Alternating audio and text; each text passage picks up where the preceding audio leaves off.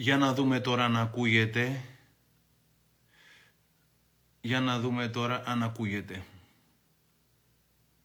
Τώρα οκ. Okay. Τι έγινε την ώρα που τέλεια. Την ώρα που ξεκίνησα, κάποιος κατά λάθος μάλλον με πήρε κάποια βιντεοκλήση, οπότε αυτομάτως μπλοκάρισε.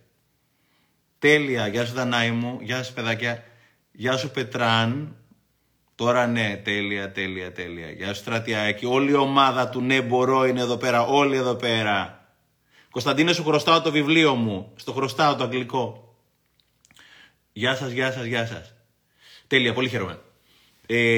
Για να μπούμε κατευθείαν στο Zoom και να μην τρώμε πολύ χρόνο, το σημερινό live είναι αφιερωμένο. Οι πρωταγωνιστές είναι δύο από τους μοναδικούς εκπαιδευτικούς που έχουμε την τύχη να έχουμε στη χώρα μας. Είναι ο Μάριος και ο Πέτρος και έχω την τύχη και την ευλογία να είμαστε στην ίδια ομάδα. Η ομάδα που έχουμε φτιάξει λέγεται Ναι Μπορώ και είναι η δική μας η προσπάθεια προκειμένου πρακτικές και, όπως θα το λέγει ο Πέτρος πάρα πολύ σωστά, εμπειρίες που χρειαζόμαστε όλοι και κυρίως τα παιδιά να μπουν στην πρωτοβάθμια από πολύ νωρίς, προκειμένου τα παιδιά να μάθουν όλα αυτά και να νιώσουν, να τους επιτραπεί να νιώσουν όλα αυτά που εμάς μπορεί να μην μας είχε επιτραπεί να νιώσουμε όταν ήμασταν στην ηλικία τους, για περισσότερη αυτογνωσία, καλύτερη αυτοηγεσία, καλύτερη σχέση με τον εαυτό μας, πιο έντονη, βαθιά και αληθινή συναισθηματική νοημοσύνη. Οπότε το Ναι Μπορώ είναι η δική μας η προσπάθεια να φέρουμε στην επιφάνεια και να μοιραστούμε πρακτικές εξαιρετικών εκπαιδευτικών, οι οποίοι από τον νηπιαγωγείο και την πρωτοβάθμια δίνουν όλο αυτό το κάτι παραπάνω που έχουμε πολύ πολύ μεγάλη ανάγκη και εμείς και τα παιδιά μας. Πρακτικά στο neboro.gr, στα αγγλικά neboro.gr, naiboro.gr, υπάρχουν παραπάνω από 22-23 πρακτικές, εμπειρίες θα τις έλεγε πάλι ο Πέτρος, με αναλυτικές οδηγίες για το πώς μπορεί να τις εφαρμόσει κάποιος σε οποιαδήποτε τάξη της πρωτοβάθμιας, από νηπιαγωγείο μέχρι τουλάχιστον έκτη δημοτικού και πολλά από αυτά και στο γυμνάσιο. Πριν μπουν ο Πέτρος και ο Μάριος, θα ήθελα να πω εκ μέρους όλης της ομάδας και εκ μέρους όλων αυτών των μοναδικών εκπαιδευτικών ένα πολύ μεγάλο ευχαριστώ σε κάποιους ανθρώπους οι οποίοι βοήθησαν τα μέγιστα στο να γίνει αυτό το οποίο έχει γίνει αυτή τη στιγμή, σε κάποιους συμβούλους και πλέον συντονιστές λέγονται του Υπουργείου Παιδείας, οι οποίοι ήταν από πολύ πολύ κοντά, από την πρώτη στιγμή κοντά μας, και παρότι δημόσιοι λειτουργεί, όπου στο μυαλό μας για τους δημόσιους λειτουργούς έχουμε κάποια χι-ψι στερεότυπα, βοήθησαν προκειμένου να μπουν στη δημόσια ελληνική εκπαίδευση όλα αυτά που θα πούμε σήμερα. Ζωή Κρόκου, Πέτρος Ορφανός, Μάκης Γκούμας, Ζαχαρούλα Καραβά και πολλοί ακόμα συντονιστές, σύμβουλοι και πλέον συντονιστές του Υπουργείου Παιδείας, ένα τεράστιο ευχαριστώ. Ένα τεράστιο ευχαριστώ σε άπειρους εκπαιδευτικούς, οι οποίοι έχουν εμπιστευτεί τις πρακτικές στο να, σε εμάς με την έννοια το να τις επικοινωνήσουμε και να τις μοιραστούμε με όλη την υπόλοιπη χώρα, Ελλάδα, πρωτοβάθμια και αύριο μεθαύριο και πιθανώς στο εξωτερικό. Ένα μεγάλο ευχαριστώ σε όλη την ομάδα του Ναι Μπορώ. Ελισάβετ Κρύπα, Μερόπι Χατζίβεϊ, Αναστασία Κουσοβίστα, Βίλι Παύλου, Κωνσταντίνα Τριανταφύλου, Μαρία Μανουλαράκη, Ευστρατεία Κλαρνέτατζη, Καρμελίνα Ρούσου, Ριγό Καραχάλιου, Πέτρος Ψαβαίδης και Μάριος Μάζαρης που έχουμε την τιμή να έχουμε σήμερα. Η ώρα είναι 9 και 11. Θα ψάξω να βρω τα request τώρα του Μάριου και του Πέτρου, γιατί είναι αυτοί οι πρωταγωνιστές στη σημερινή μας συνάντηση και είναι ουσιαστικά εγώ απλώς θα είμαι ο ρόλος του διευκολυντή για να ρωτήσω κάποια πράγματα, για να μοιραστούν όλα αυτά τα οποία κάνουν μαζί με τα παιδάκια μας. Request to join, κάτσε να τα βρούμε. Χαιρόμαστε και εμείς για αυτό το live, να είσαι σίγουροι. Τέλεια, κάτσε σιγά σιγά που μαζευόμαστε. Λογικά θα έρθουν και τα request του Μάριου και του... Πολλά από αυτά έχουν μπει και στη δευτεροβάθμια εκπαίδευση, από ό,τι μας λένε αρκετοί εκπαιδευτικοί, με κάποιες προφανείς τροποποιήσεις. Έλα πουλάκι μου, view request. Το πήδηξε εδώ πέρα, κάτσε να δούμε. View request. Μάριος. Το Μάριο τον έβαλα μέσα, οπότε σε λίγο θα μπει. Γεια σου βρε Μάριε. Γεια σου Στέφανη, καλησπέρα. Τι κάνεις? Έχω άγχος. Γουστάρω ρε εσείς, είστε ειλικρινείς, είστε αληθινοί ρε γαμώτο. Αυτό είναι το πάνι ρε παιδί μου, είναι η αλήθεια ρε Μάρι. Ψάχνω sorry το request τώρα του Πέτρου για να το βάλουμε και αυτόν μέσα, ο οποίος σίγουρα το έχει στείλει, απλώς πρέπει και εγώ να το βρω.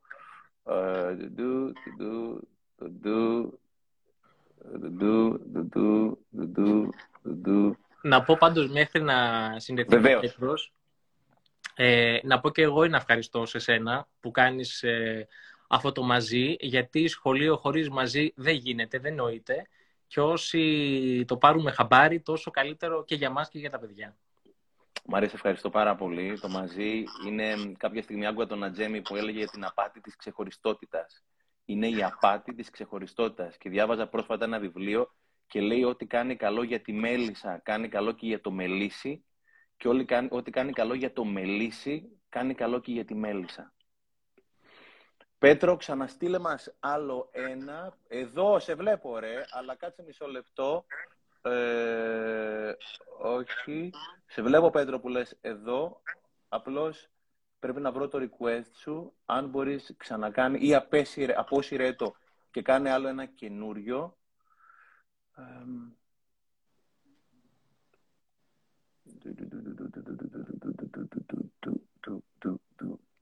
Πέτρο, χωρίς ένα δεν ξεκινάμε να ξέρεις. Είναι αυτό το μαζί που έλεγε ο Μάριος.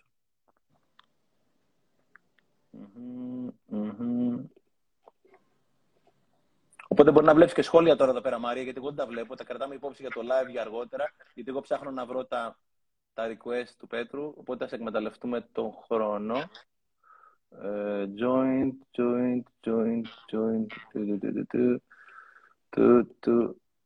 Joint. Ωραία. Λοιπόν, Πέτρο, θα σε βρούμε. Κλείσε το request. Εδώ είσαι, μισό λεπτό report. Block, pin, comment, unfollow. Όχι. Περίμενε, θα το κάνουμε. Έλα πουλάκι μου. Περίμενε. Θα το βρούμε. Να. Yes. Yes. Yes. Θα τον έχουμε τον Πέτρο σε πολύ λίγο κοντά μας. Νάτος. Πέτρο. Έλα. Μπικά. Γεια σας. Καλώς τον. Θέλω να πω, καταρχήν είναι χαρά και τιμή μου να έχω εσάς τους δύο που σας θεωρώ από τους πιο μοναδικούς εκπαιδευτικούς που ξέρω, χωρίς να είναι πολύ μοναδικοί, απλώς ο καθένας είναι μοναδικός, είναι χαρά και τιμή μου. Χαίρομαι πάρα πολύ που είμαστε άντρες σήμερα, γιατί στο ναι μπορώ και σε όλο αυτό γυναίκες, οπότε και άντρες εκπαιδευτικοί. Άντρες τιμένοι τα μαύρα από ό,τι βλέπω, Και δεν είχαμε συνεννοηθεί. Με τον Μάριο είχαμε συνεννοηθεί μόνο για τα μαλλιά μας πώς θα κάνουμε σήμερα, αλλά τα υπόλοιπα ήταν τα αφήσαμε στην τύχη. Δίνω κατευθείαν το λόγο σε εσάς. Εγώ θέλω να ρωτήσω κάποια πράγματα και εσύ να μας φωτίσετε. Μάριε, πρώτα εσύ θα θέλω να μας πεις δύο λόγια για σένα, για αυτούς που δεν σε ξέρουν, που είναι πλέον αρκετοί που σε ξέρουν. Και Πέτρο, μετά δύο λόγια για σένα και πάμε κατευθείαν σε ερωτήσεις. Αγχωτικό είναι και αυτό επίσης, να μιλάς για σένα. Το γεγονός ότι μας γνωρίζει κόσμος ή ότι γινόμαστε θέμα για συζήτηση στα σχολεία ή σε συναδέλφους είναι και καλό και κακό, να το πω αυτό εξ αρχής. Είναι καλό γιατί οι ιδέες μας κοινοποιούνται και μπαίνουν σε τάξεις και αυτό μπορεί να δώσει παραπάνω χαρά και να μοιραστούν το συναίσθημα που νιώθω και εγώ όταν με τα παιδιά μου κάνουμε κάτι. Είναι και κακό γιατί αμέσως το πρόσωπό σου μπορεί να ξεχωρίσει και για κάποιον μπορεί να σημαίνει αυτό ότι προβάλλεις τον εαυτό σου και όχι το έργο σου. Εγώ χαίρομαι γιατί η ομάδα Ναι Μπορώ στηρίζεται στο έργο και όχι στο να γίνουν οι φάτσες μας γνωστές.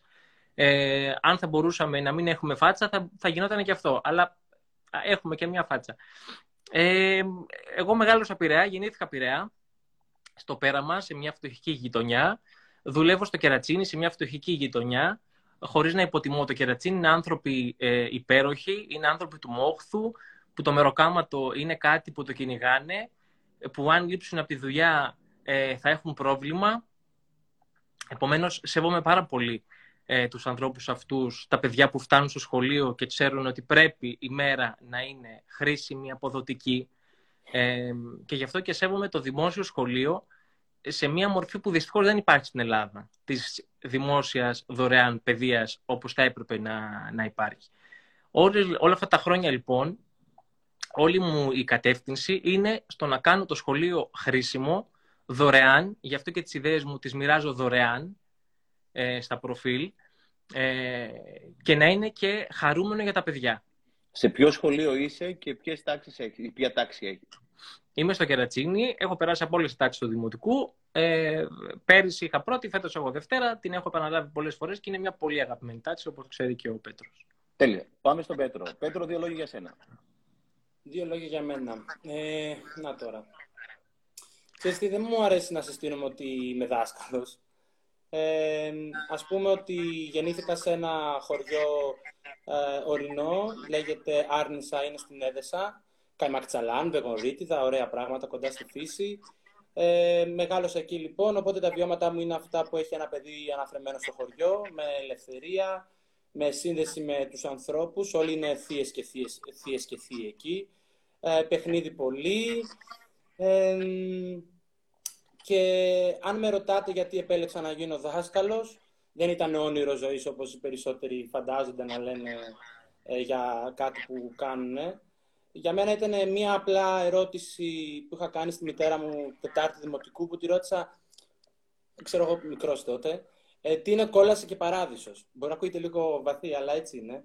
Και μου είχε πει, θυμάμαι λίγο πριν με σκεπάσει, ότι ξέρεις τι, υπάρχουν βράδια που κοιμάσαι, που πέφτεις για ύπνο και τα έχεις τακτοποιήσει όλα και νιώθεις μια ηρεμία και γαλήνη και αυτό είναι παράδεισος. Και υπάρχουν μέρες που δεν έχεις κάνει τα πράγματα όπως θα ήθελες ή όπως θα μπορούσες να τα κάνεις και στριφογυρίζεις στο κρεβάτι. Αυτό είναι η κόλαση. Δεν υπάρχουν καζάνια, δεν υπάρχουν διαβόλια, τριβόλια κτλ. Και όταν λοιπόν εκλήθηκα να διαλέξω το τι θα κάνω στη ζωή μου, γιατί το επάγγελμα μας κατά κάποιο τρόπο μας χαρακτηρίζει, θυμήθηκα αυτά τα λόγια. Εγώ ήθελα κτηνιατρική στην αρχή και θυμήθηκα ότι σκέφτηκα τι θέλω να κάνω στη ζωή μου ώστε κάθε βράδυ να κοιμάμαι ήσυχος και ήρεμος.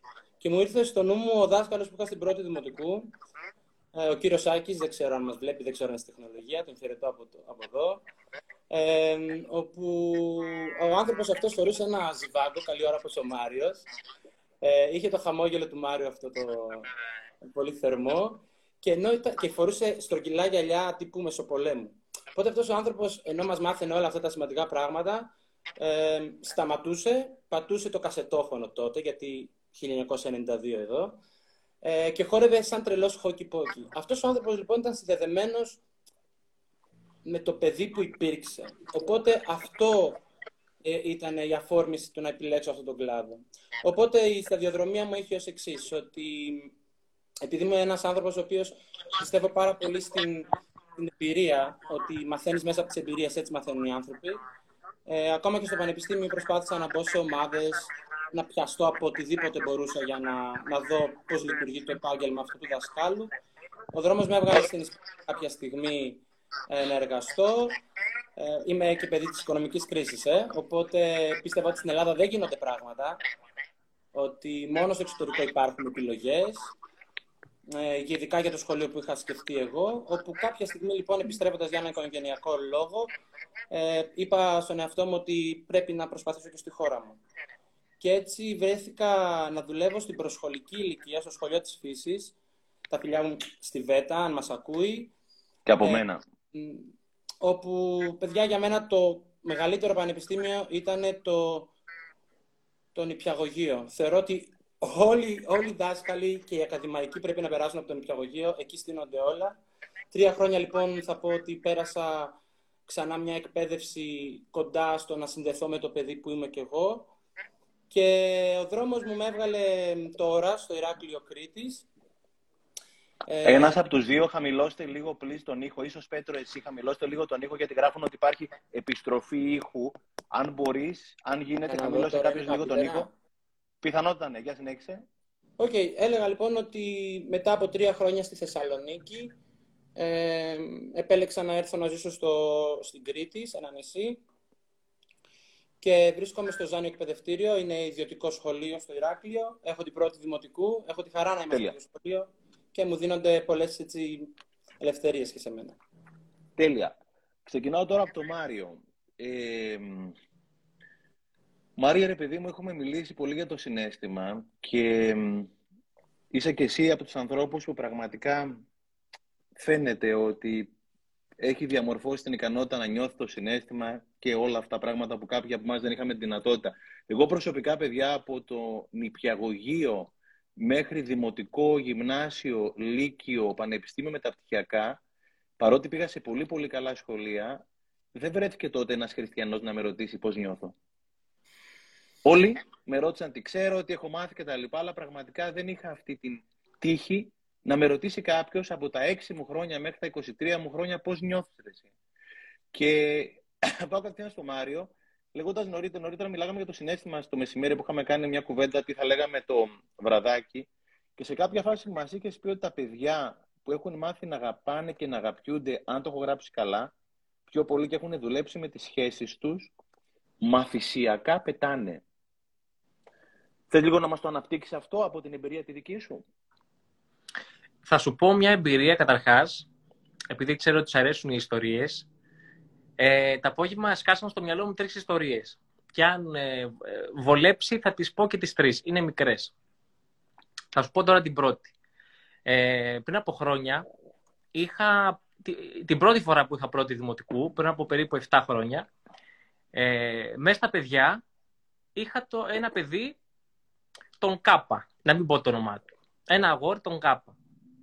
Το παιδί αυτό είχε έρθει σε μένα να επαναλάβει δεύτερη φορά την πρώτη δημοτικού, επειδή στα 5 του χρόνια είχε περάσει μια μορφή καρκίνου. Είχε κάνει πάρα πολλές θεραπείες, είχε χάσει τα μαλλιά του, είχε έρθει στο σχολείο χωρίς μαλλιά και η μαμά τον έγραψε δεύτερη φορά στην πρώτη, σε άλλο σχολείο, ήρθε από άλλο σχολείο, γιατί στο προηγούμενο σχολείο δεν ένιωθε να τον αγαπάνε.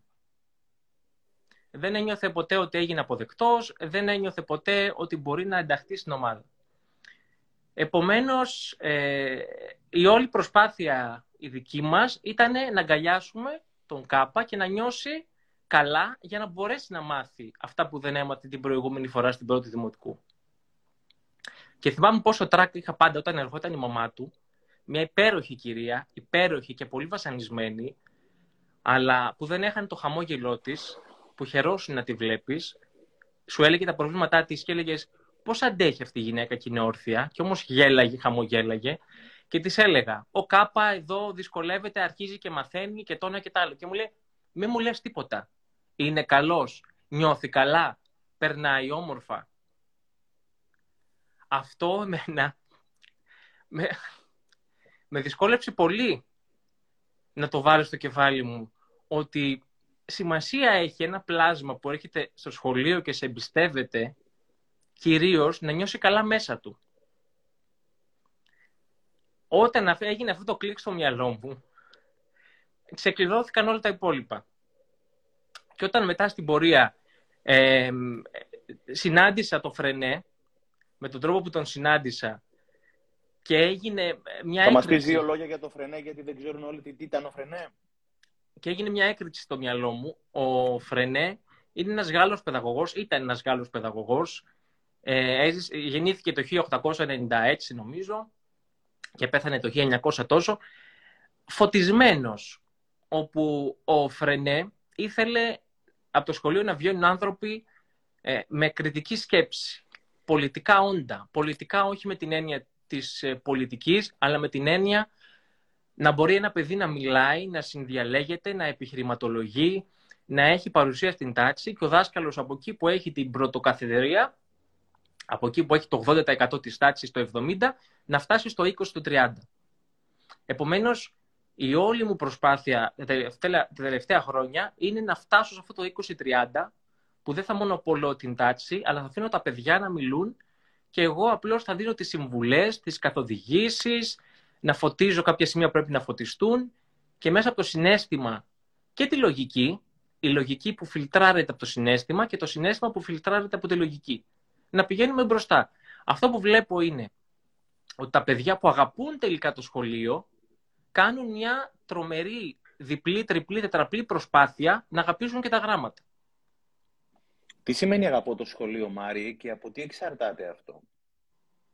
Αγαπώ το σχολείο σημαίνει αγαπώ τον εαυτό μου μέσα στο σχολείο, αγαπώ τις ευκαιρίες που μου δίνονται,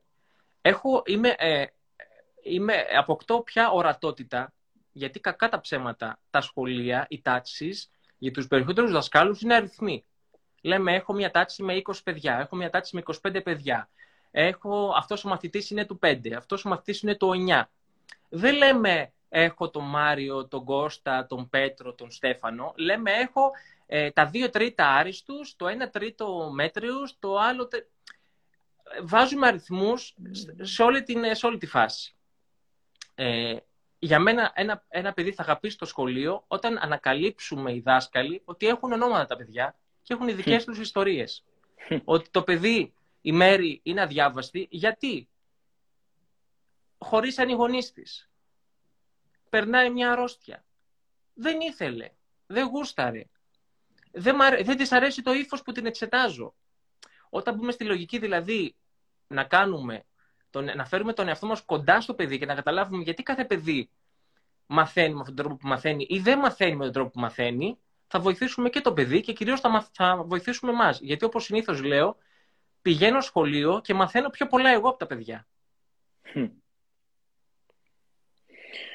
Πάλι σε σένα, Μάρη, η επόμενη ερώτηση και μετά πάμε στον Πέτρο. Έβλεπα στο προφίλ σου ένα από αυτά τα μοναδικά πραγματικά που κάνεις και με την ανάρτηση με το λάθος με ωμέγα και γράφεις. Σήμερα έκανα το λάθος.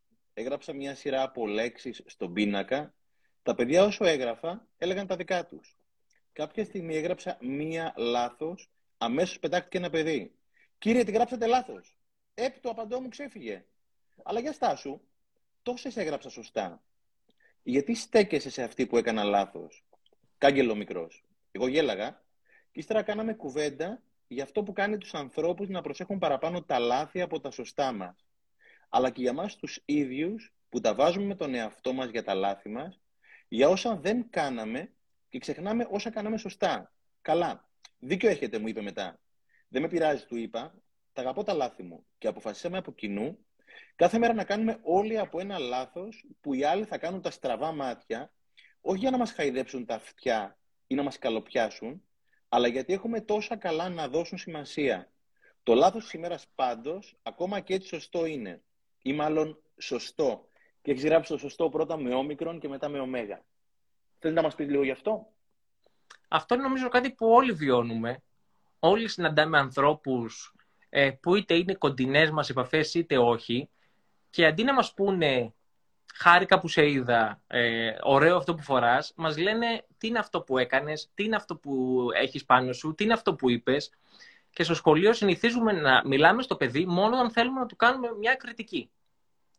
Ξεχνάμε να πούμε στο παιδί μπράβο γιατί θεωρούμε ότι είναι αυτονόητο. Ενώ δεν είναι αυτονόητο. Ένα παιδί γυρίζει σπίτι και λέει στη μαμά, ο δάσκαλος δεν μου λέει ποτέ μπράβο. Δεν λέει στη μαμά, ο δάσκαλος δεν μου λέει μπράβο γιατί είναι αυτονόητα. Μένει λοιπόν στην ψυχολογία του παιδιού ότι δεν το επιβραβεύουμε για τίποτα και τα παιδιά διψάνε για μια επιβράβευση, διψάνε για μια κουβέντα μας. Και μέσα ακριβώς στις ομάδες των 20 τμήματων, ξεχνάμε πολλές φορές κάποια παιδιά. Πόσες φορές έρχεται το μεσημέρι και λέω, Χριστέ μου, μίλησα με τον Αντρέα, μίλησα με την Κατερίνα. Γιατί δίνουμε χρόνο μόνο όπου θέλουμε να κάνουμε κάποια παρατήρηση ή όταν θέλουμε να εξετάσουμε δύο παιδιά από τα 20. Για αυτά τα παιδιά όμως, η μέρα που περνάει, οι 6 ώρες που περνάνε είναι σημαντικές. Έχω δει πάρα πολλά παιδιά να μου εκφράζουν παράπονο μέσα στα χρόνια όταν κάνω την αυτοαξιολόγηση ή ζητάω την αξιολόγηση από τα παιδιά και μου λένε... Πρόσεχε, τονίζω κάτι, είπες την αυτοαξιολόγηση, δεν είπες την αυτοκριτική. Γιατί και η κριτική είναι να βρω τι κακό έκανα, αν δεν κάνω λάθος, έτσι. Ακριβώς. Δεν νομίζω ότι έχεις η λέξη που χρησιμοποιείς. Για συνέχεια. Κάποιες λέξεις τις έχω αποβάλει από το λεξιλόγιό μου. Κάποιες λέξεις τις έχω αποβάλει από το λεξιλόγιό μου. Εγώ κάνω... Και αυτό ήθελε πολύ κόπο. Αυτό ήθελε πολύ κόπο και ακόμα είμαι σε προσπάθεια να αποβάλω κι άλλες. και να τις αντικαταστήσω.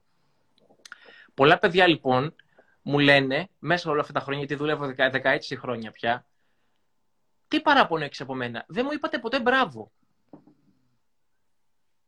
Ή έχω συναντήσει, είχα δίδυμα μια φορά και θυμάμαι που μου έλεγε η μαμά, μου είπε τυχαία ονόματα, ο Σπύρος, ότι μάζεψε 5 μπράβο, η Ανδριάννα μάζεψε 3. Τα παιδιά μετράνε τις κουβέντες μας και τις έχουν ανάγκη. Ναι. Και πριν πάμε στον Πέτρο, μια τελευταία ερώτηση για αυτό, Μάριε. Ο λόγος που δεν λέμε μπράβο στον άλλον ή δεν μπορούμε να δούμε το καλό έχει να κάνει με το ότι δεν μπορούμε να δούμε και το καλό και μέσα μας, ή ο λόγος που δεν μπορούμε να δούμε το καλό μέσα μας είναι ότι δεν μπορούμε να το δούμε και έξω μας? Κατά τη γνώμη τη δική σου, από πού ξεκινάει όλος αυτός ο φαύλος και στραβός για μένα κύκλος? Θα έλεγα ότι ξεκινάει από μέσα μας. Οτιδήποτε εκφράζουμε στα παιδιά ξεκινάει από μέσα μας. Ακριβώς, και επειδή και εμείς κρινόμαστε ή νιώθουμε ότι κρινόμαστε από τους πάντες ή δίνουμε χώρο στους πάντες να μας κρίνουν και να ακούσουμε αυτό που μας λένε, γιατί εμείς επιλέγουμε να ακούσουμε αυτά που μας λένε, αμέσως είμαστε σε μία άμυνα. Σου κάνει ένα παιδί μια παρατήρηση και αμέσως τον κόβεις. Δεν θα του πεις ποτέ «έκανα λάθος». Τους λέω, και είναι κάτι που θέλω στα παιδιά να περνάει. Παιδιά, έκανα λάθος. Δεν το ήξερα αυτό, συγγνώμη. Α, έχεις δίκιο. Βλέπεις ότι ένα παιδί θα σου κάνει μια παρατήρηση και έχει τη χαρά ότι σε διόρθωσε ακριβώς γιατί θέλει να πάρει εκδίκηση για όλες τις φορές που έχει ταπεινωθεί.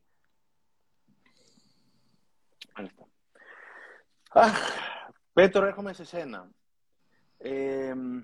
Τι να πρωτοπόρεσαι, Πέτρο, από αυτά που έχεις πει, δηλαδή, και στις συναντήσεις. Λέει τόσο ωραία, πραγματικά. Περίμενε. Πρώτα απ' όλα να διευκρινίσουμε σε αυτούς που μας βλέπουν, ακούν, ότι κάθε Πέμπτη εμείς 9.30 με 10.30 βρισκόμαστε όλη η ομάδα, τα λέμε, το μεγαλώνουμε αυτό το πράγμα, και σημειώνω κάποια πράγματα που έχεις πει σε κάποιες Πέμπτες, Πέτρο. Έχεις πει πρώτα απ' όλα «διδάσκω αυτό που είμαι». Ένα. «Διδάσκω αυτό που είμαι», μας έχεις πει. Και επίσης, κάτι άλλο το οποίο μου αρέσει πάρα πολύ σε σένα, είχες πει κάποια στιγμή ότι το σχολείο θα έπρεπε να είναι πάρτι. Το σχολείο θα έπρεπε να είναι πάρτι, νομίζω σε εκφράζει απόλυτα. Δεν ξέρω αν βοηθάει το γεγονός ότι έχετε πρώτη, Δευτέρα Δημοτικού αυτή την εποχή και δεν έχετε μεγαλύτερες τάξεις. Θα μας πείτε και γι' αυτό. Οπότε πάμε κατευθείαν σε αυτό που λες. Το σχολείο θα έπρεπε να είναι πάρτι. Επίσης, άλλη μια θεϊκή ατάκα που έχεις πει, εάν δεν μπορείς, λες, να το εξηγήσεις ένα εξάχρονο, δεν το έχεις καταλάβει και εσύ ο ίδιος. Το ξανατονίζω, γιατί όλα αυτά που λέμε δεν έχουν να κάνουν με την εκπαίδευση μόνο, αλλά με τις ζωές μας. Εάν δεν μπορείς να το εξηγήσεις ένα εξάχρονο, έχεις πει, μάλλον δεν το έχεις καταλάβει και εσύ ο ίδιος. Το σχολείο λοιπόν μπορεί να είναι πάρτι, Πέτρο, και τι κάνεις εσύ γι' αυτό? Κοίταξε, εμένα τώρα με τις κουβέντες που κάνουμε τώρα και με αυτά που έλεγε και ο Μάριος, η πρώτη σκέψη που μου έχει έρθει είναι να πω για αυτό το κομμάτι της σύνδεσης.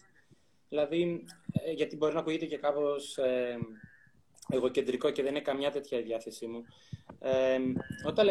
Όταν είπα ότι διδάσκουμε μόνο αυτό που είμαστε, εννοώ ότι μπορείς να γίνεις μία γέφυρα για τα παιδιά και για τους ανθρώπους γύρω σου. Έτσι, δεν μαθαίνεις μόνο από τα παιδιά, αλλά μαθαίνεις και από τους άλλους και σε μαθαίνουν και άλλοι.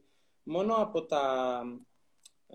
από την οπτική που έχεις εσύ και με τα βιώματα που έχεις. Οπότε και στην τάξη, ας πούμε ότι κάθε δάσκαλος αυτό που κάνει είναι να δείχνει πτυχές του κόσμου πάντα μέσα από τα δικά του μάτια. Δεν γίνεται διαφορετικά. Ακόμα και στα κομμάτια έρευνας που μπορεί να βάζεις τα παιδιά, οι πηγές που δίνεις, αυτόματα γίνεται αυτό. Οπότε, ξέρεις, αυτό περικλεί η φράση «διδάσκουμε αυτό που είμαστε». Διδάσκουμε και με τα πράγματα που αγαπάμε. Εγώ μπορεί να αγαπάω πολύ τα ζώα και τη φύση και να θέλω να περάσω πολλά πράγματα μέσα από αυτό. Ένας άλλος μπορεί να αγαπάει τη μουσική και μέσα από τη μουσική. Γι' αυτό βλέπουμε, ας πούμε, εξαιρετικούς δασκάλους με τις κιθάρες τους να παίζουν μουσική και να κάνουν ορθογραφία, και είναι εξαιρετικά πράγματα όλα αυτά. Και μάλιστα, συγγνώμη που διακόπτω, στην κουβέντα που κάναμε το μεσημέρι, είχες πει ότι είναι προς όφελος των παιδιών να αλλάζουν εκπαιδευτικούς, δημιουργεί πολύπλευρους ανθρώπους. Ναι. Ναι, δηλαδή με αυτό το σκεπτικό που είπα πριν, σκέψω ότι αν εγώ είμαι ένας άνθρωπος που, θα το πω πάλι έτσι σχηματικά, γιατί εγώ ήμουν ένας μαθητής που είχα μια διάσπαση προσοχής και ακόμα και αν οι συνάδελφοι φίλοι μου δεν συμφωνούν, για μένα ξεκάθαρο, και λίγο χαοτικός και υπερκινητικός, Είναι μεγάλο στοίχημα να μείνω 2 ώρες εδώ, πόσο θα μείνουμε, ξέρω εγώ, σε μια καρέκλα. Οπότε έλεγα ότι αν αυτή τη στιγμή έχω μια οπτική ενός κινητού και βλέπω έναν τοίχο και έναν καθρέφτη αυτή τη στιγμή στο σπίτι μου, αυτή είναι η οπτική που έχω τοποθετηθεί. Τώρα για ποιους λόγους είναι άλλη κουβέντα. Οπότε μέσα από αυτή την οπτική θα μιλήσω, θα διδάξω, θα δείξω πράγματα, θα δείξω αξίες, πράγματα που έχω βιώσει, που είμαι.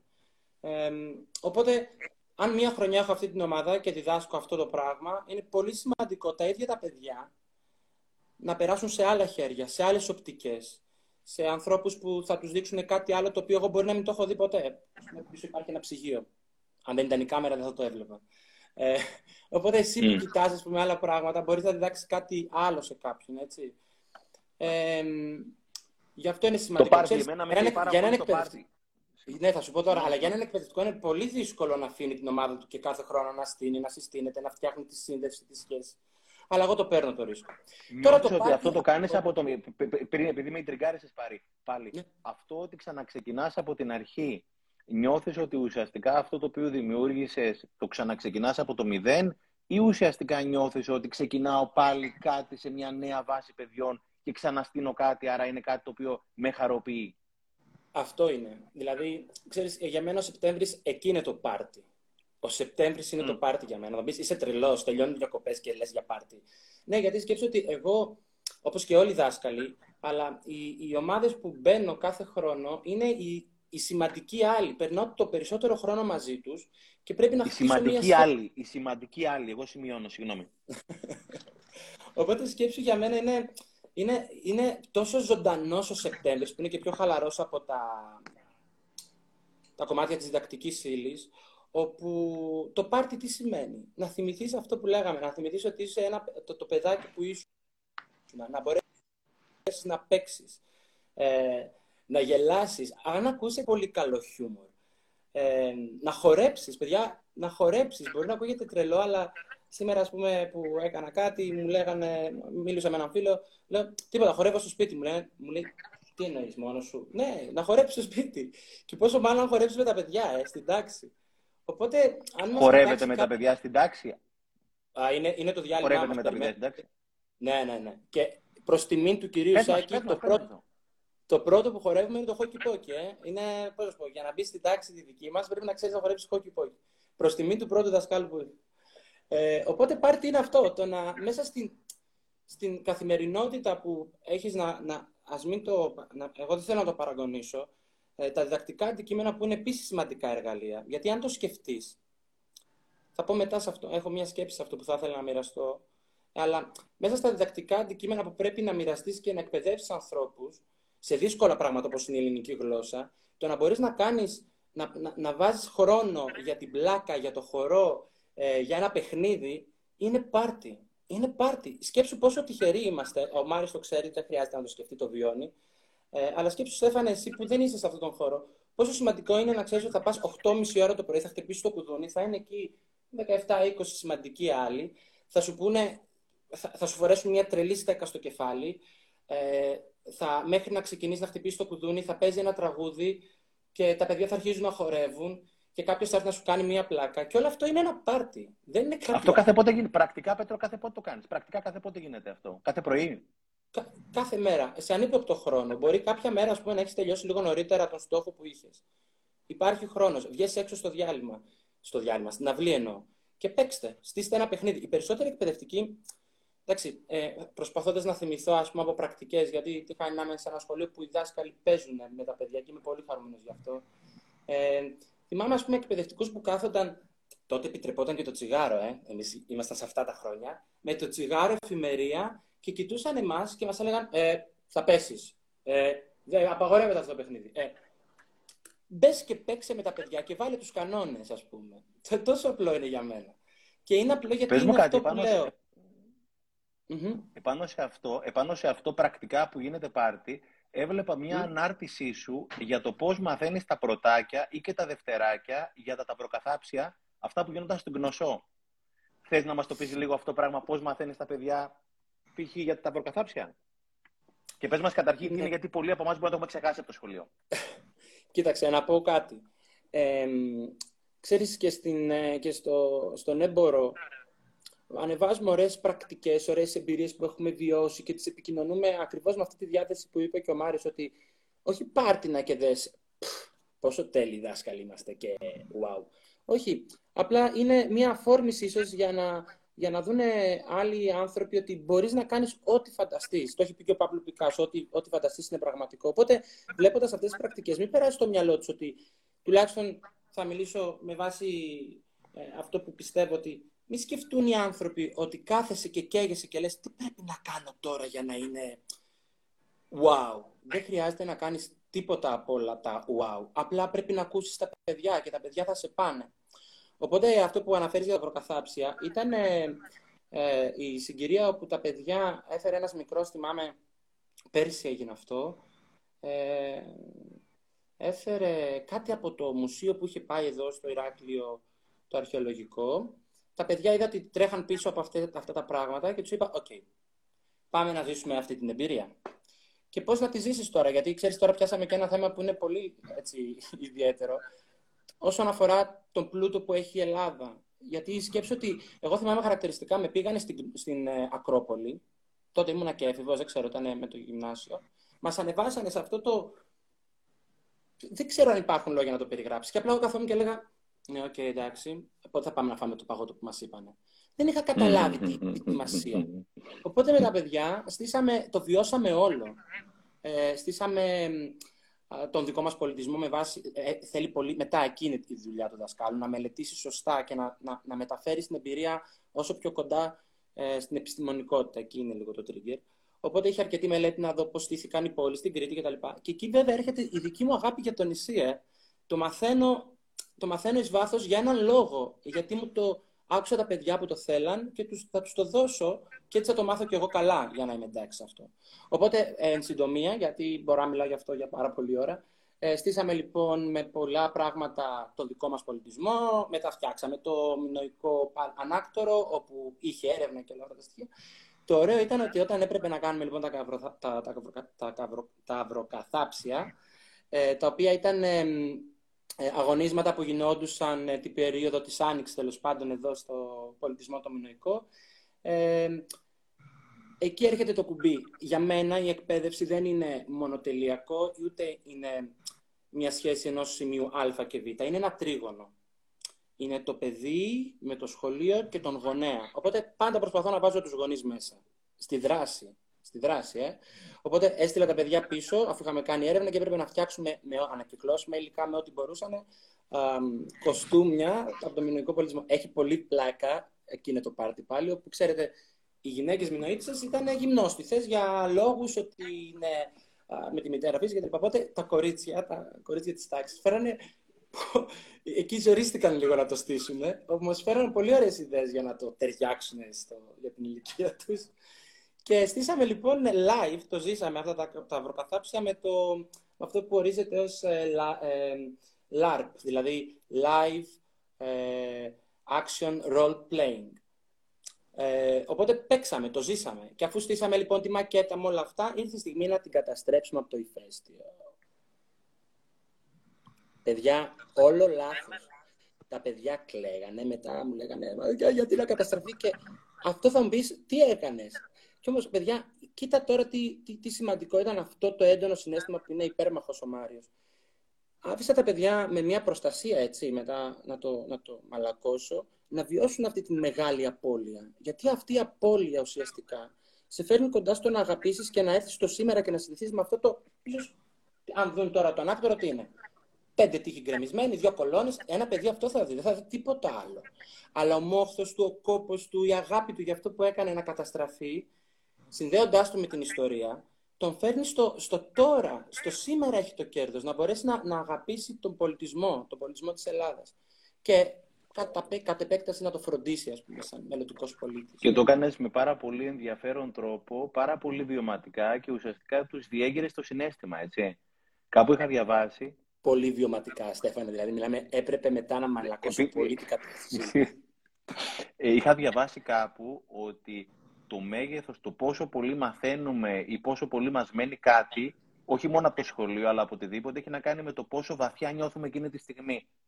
Οπότε το συναίσθημα ουσιαστικά είναι σαν ένα μαχαίρι το οποίο μπαίνει βαθιά ουσιαστικά και χαράζει αυτό το αποτύπωμα μες στο μυαλό μας. Αυτό ουσιαστικά γίνεται μια σύνδεση από το ένα σημείο στο άλλο και όσο βαθύτερο το χάραγμα, τόσο πιο έντονα τα θυμάμαι. Μια σύναψη. Μάρια, έρχομαι σε σένα. Θέλω να κάνω δύο σχόλια. 102 να κάνεις. Λοιπόν, με βάση αυτά που έλεγε ο Πέτρος, που τον απολαμβάνω όσο χαοτικός και να νομίζει ότι είναι. Το τονίζω. Νομίζω ότι είναι. Είπε κάτι που μου θύμισε κάτι δικό μου και θέλω πάρα πολύ να το μοιραστώ. Επειδή στο σχολείο κάνουμε συνέχεια γιορτές και πάρτι, κάνουμε κάθε χρόνο με την πρώτη δημοτικού τη γιορτή περιβάλλοντος. 5 Ιούνιου. Γράφω θεατρικό, ρόλους, χαμός, σκηνικά, αίθουσα εκδηλώσεων γκράντε, σκηνικά, τα πάντα. Θυμάμαι λοιπόν χαραγμένα στο μυαλό μου, κάνουμε μια γιορτή υπερθέαμα, από τις ωραιότερες που πιστεύω που έχουμε μοιραστεί. Και την άλλη μέρα, 6 Ιούνιου, πρέπει να εξεστολίσουμε την αίθουσα. Να την παραδώσουμε γιατί είναι ταυτόχρονα πολλαπλών χρήσεων και πρέπει να κατέβουν τα σκηνικά, να μαζευτούν οι καρέκλες, να εξαφανιστούν όλα. Είμαι λοιπόν ένα μεσημέρι στην αίθουσα εκδηλώσεων. Έχει εξαφανιστεί και το παραμικρό φύλλο που θύμιζε τη γιορτή και μπαίνει ένας μαθητής μου, ο Στέλιος, καλή του ώρα, με κοιτάει την αίθουσα γύρω και μου λέει «Είναι σαν να μην έγινε ποτέ». Αυτή η φράση εκείνη την ώρα πρέπει να με κράτησε 5 λεπτά να τον κοιτάω. Γιατί οι αναμνήσεις που χτίζουμε με τα παιδιά για κάποιο μαγικό λόγο είτε θα χαραχτούν στο μυαλό τους για πάντα, είτε θα προσπαθήσουν να τις ξεχάσουν για πάντα, σαν να μην γίνανε ποτέ. Και η ανάμνηση του λέω, τι είπες ρε Στέλιο τώρα. Ακόμα και η ανάμνηση του Στέλιο ότι δεν έγινε ποτέ είναι μια ανάμνηση ότι αυτό το πράγμα υφίσταται το ότι δεν έγινε ποτέ. Ναι. Και το δεύτερο που θέλω να πω είναι ακριβώς επειδή οι γονείς είναι πολύ σημαντικό μέρος του κύκλου. Εγώ είμαι του κύκλου. Δεν είμαι της πυραμίδας. Αν καταλάβουμε εμείς οι εκπαιδευτικοί πώς οι γονείς μπορούν να βοηθήσουν τη διαδικασία και πώς μπορούν να γίνουν μέρος και οι ίδιοι και να βιώσουν και εκείνη συναίσθημα. Εγώ φέτος είχα 2 τέτοιες εμπειρίες. Το Σεπτέμβρη. Γίνεται χωρίς τους γονείς. Όσοι το κάνουν θα νιώσουν. Δεν ξέρω, δεν μπορώ να το περιγράψω. Ή τουλάχιστον εγώ είμαι πολύ γλυκανάλατος και τα βιώνω πολύ μεγεθυμένα στο μυαλό μου. Το Σεπτέμβρη. Φέτος έχω Δευτέρα Δημοτικού. Το Σεπτέμβρη, λοιπόν, στη φάση πάλι προσαρμογής, μου κατεβαίνει μια ιδέα και λέω, άραγε οι γονείς σας πώς είχανε, τι θυμούνται το Δημοτικό. Και στέλνω μήνυμα στους γονείς, στην ομάδα που έχουμε στο Viber, και τους λέω, γράψτε μου ένα ηχητικό μήνυμα, κάτι που θυμάστε από το Δημοτικό, μια εμπειρία σας. Στην αρχή ντρεπόντουσαν, μου έλεγα, αλήθεια λέτε, λέω, ναι, στείλτε μου. Στα παιδιά δεν έχω πει τίποτα. Πάω την άλλη μέρα, συνδέω το Viber στην τηλεόραση και λέω, έχω κάποιες ιστορίες, θέλω να ακούσουμε, να μοιραστούμε. Και άκουγαν τα παιδιά, τις μαμάδες και τους μπαμπάδες τους και έβλεπες τα πρόσωπα των παιδιών και η μαμά μου. Και μετά πιάναμε ένα περιστατικό που είχε αναφέρει κάθε μαμά, κάθε μπαμπάς και έλεγε ότι εγώ θυμάμαι στο δημοτικό ότι είχα μια φίλη που την υπερασπιζόμουν. Εγώ θυμάμαι με κορόιδευαν γιατί δεν έλεγα καλά το ρο. Αυτή η μέρα, αυτό το 2ωρο που περάσαμε με το να ακούμε τους γονείς να συγκινούνται και να θυμούνται δικές τους ιστορίες ήταν μαγικό. Και το δεύτερο περιστατικό, μάλλον δεύτερη δράση που είχα τα Χριστούγεννα ήταν να πούμε τα κάλεντα σε παππούδες και γιαγιάδες. Αλλά επειδή δεν μπορούσαμε να βγούμε από το σπίτι, έστειλα πάλι στις μαμάδες και λέω, δώστε μου κινητά τηλέφωνα ή σταθερά, ποιους να καλέσουμε να πούμε τα κάλαντα.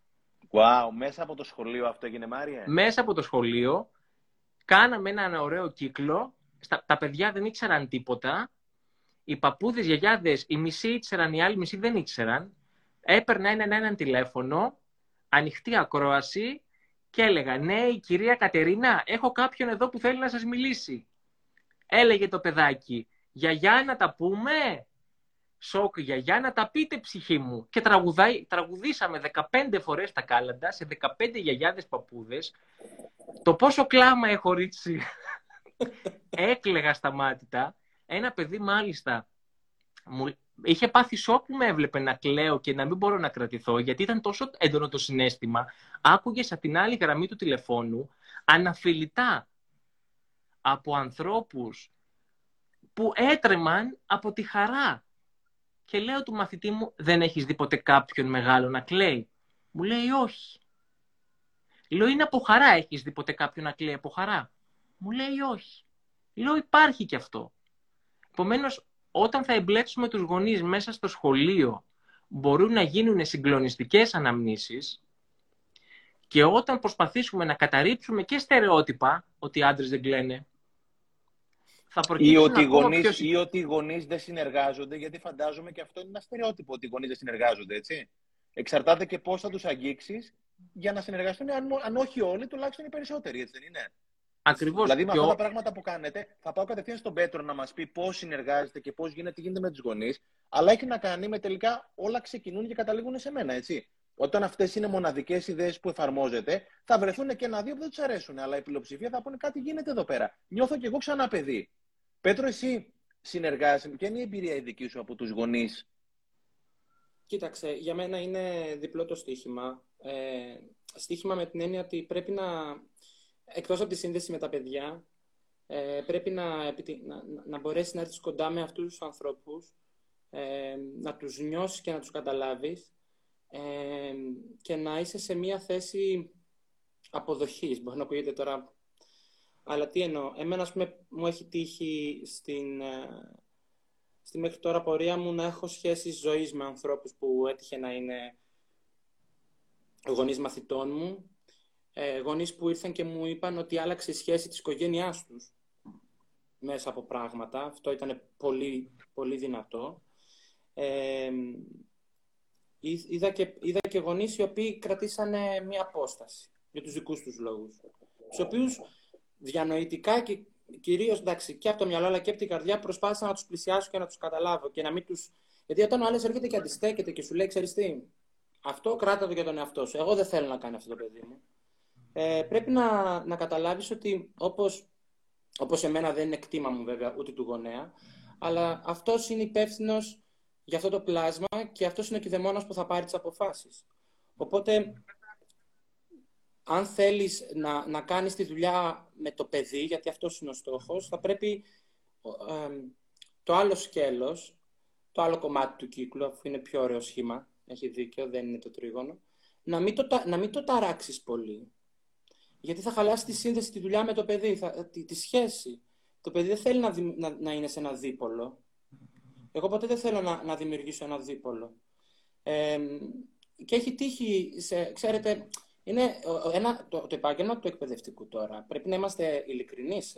Μας ακούνε άνθρωποι και γονείς, αλλά και δάσκαλοι. Εμένα μου αρέσει να λέμε όλα τα πράγματα. Ένας δάσκαλος γοητεύεται πολύ από τον θαυμασμό των μαθητών του. Και μπορεί να φτάσει σε πολύ εγωκεντρικά στοιχεία, που να θεωρεί ότι είναι αυτό που λέει ότι είναι ο μόνος τρόπος, ο μόνος δρόμος για να καταφέρει κάτι κάποιος. Εκεί πρέπει να κάνεις ένα step back και να ακούσεις και να πεις «Για δες μια άλλη οπτική που εγώ βλέπω αυτό τώρα». Οπότε για μένα, για να μην φλιαρώ πολύ, η σκέψη μου είναι ότι με τους γονείς πρέπει να ακούς, όπως ακούς και με τα παιδιά, να αποδεχθείς, ακόμα και αν αξιακά εκεί είναι το πιο δύσκολο, συγκρουστείς, και μόνο για να μην δημιουργήσεις το δίπολο στο παιδί, που θα χρειαστεί κάποια στιγμή να διαλέξει, κάπως είναι περίεργα. Οπότε και το μόνο θέλει προσπάθεια από όλες τις πλευρές. Ναι. Εμένα αυτό που με αφορά πάντως είναι να αφήνω μια οπτική για το πώς μπορεί να είναι διαφορετικά η ζωή στην ομάδα. Μάλιστα. Μάριε, μας μίλησες το μεσημέρι για το Συμβούλιο της Τάξης, μία από τις πρακτικές του Φρενέ που εφαρμόζεις εδώ και χρόνια, και επειδή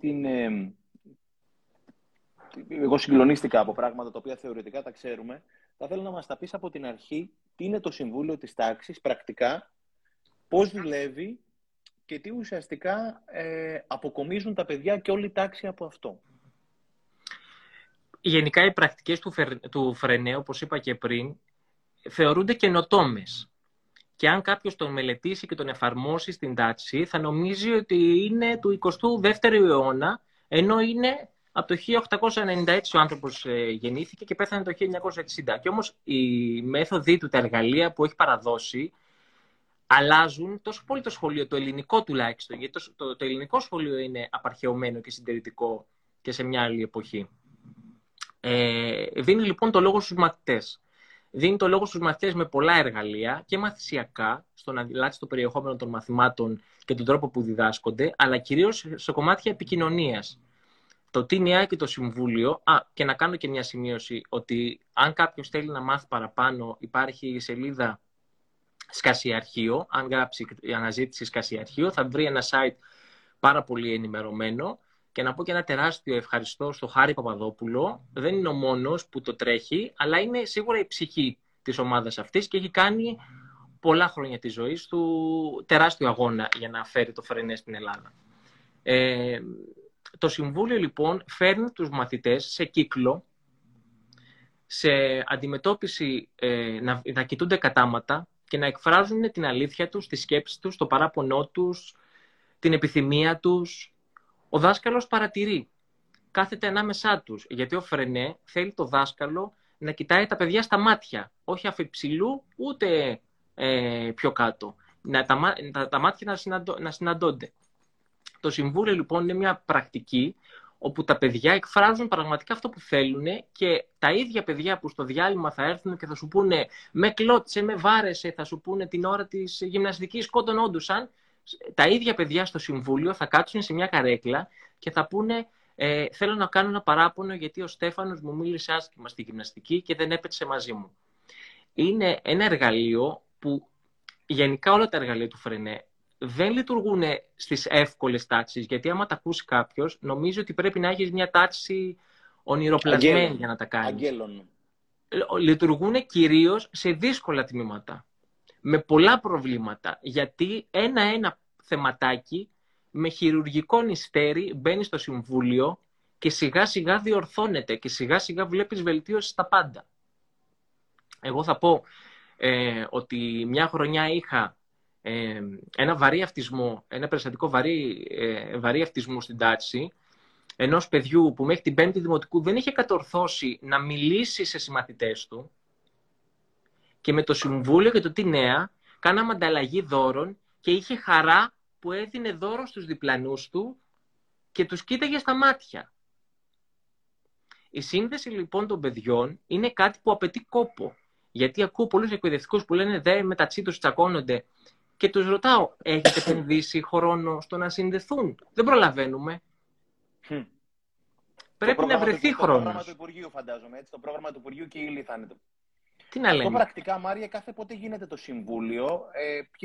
Ποια μέρα το κάνεις εσύ, τι ώρα, πόση ώρα κρατάει, πιο πολύ πρακτικά tips θα θέλαμε.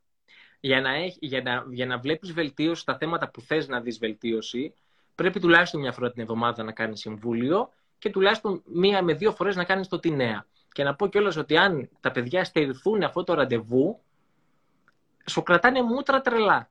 Γιατί το επιζητούν, είναι η ώρα που μιλάνε και εσύ κάθεσαι σε μια γωνιά και παρατηρείς. Είσαι ο συντονιστής, δεν είσαι ο μιλητής. Τα παιδιά έχουν ανάγκη να μιλήσουν στο σχολείο.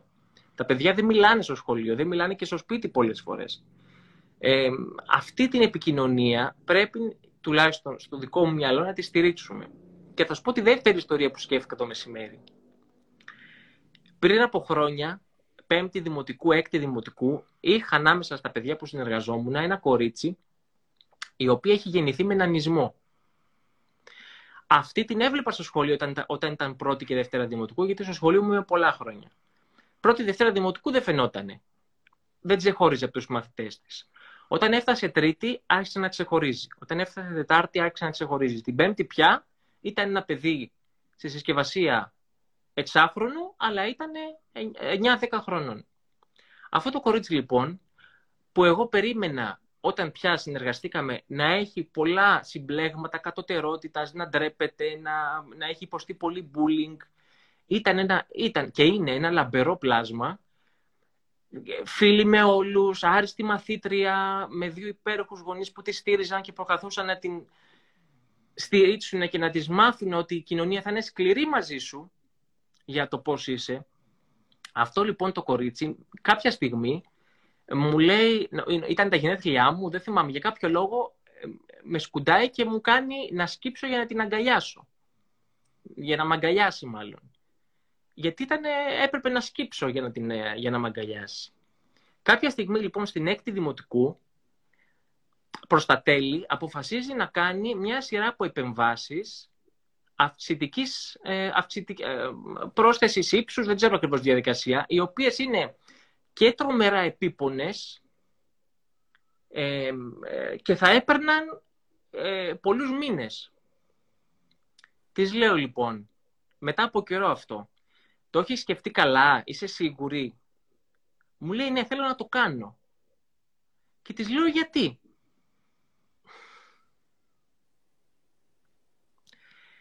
Και μου λέει, για να μην σκύβετε να σας αγκαλιάσω. Για μένα λοιπόν το σχολείο είναι η απόσταση μεταξύ της αγκαλιάς που θες να δώσεις εσύ και της αγκαλιάς που θέλει να δώσει το παιδί.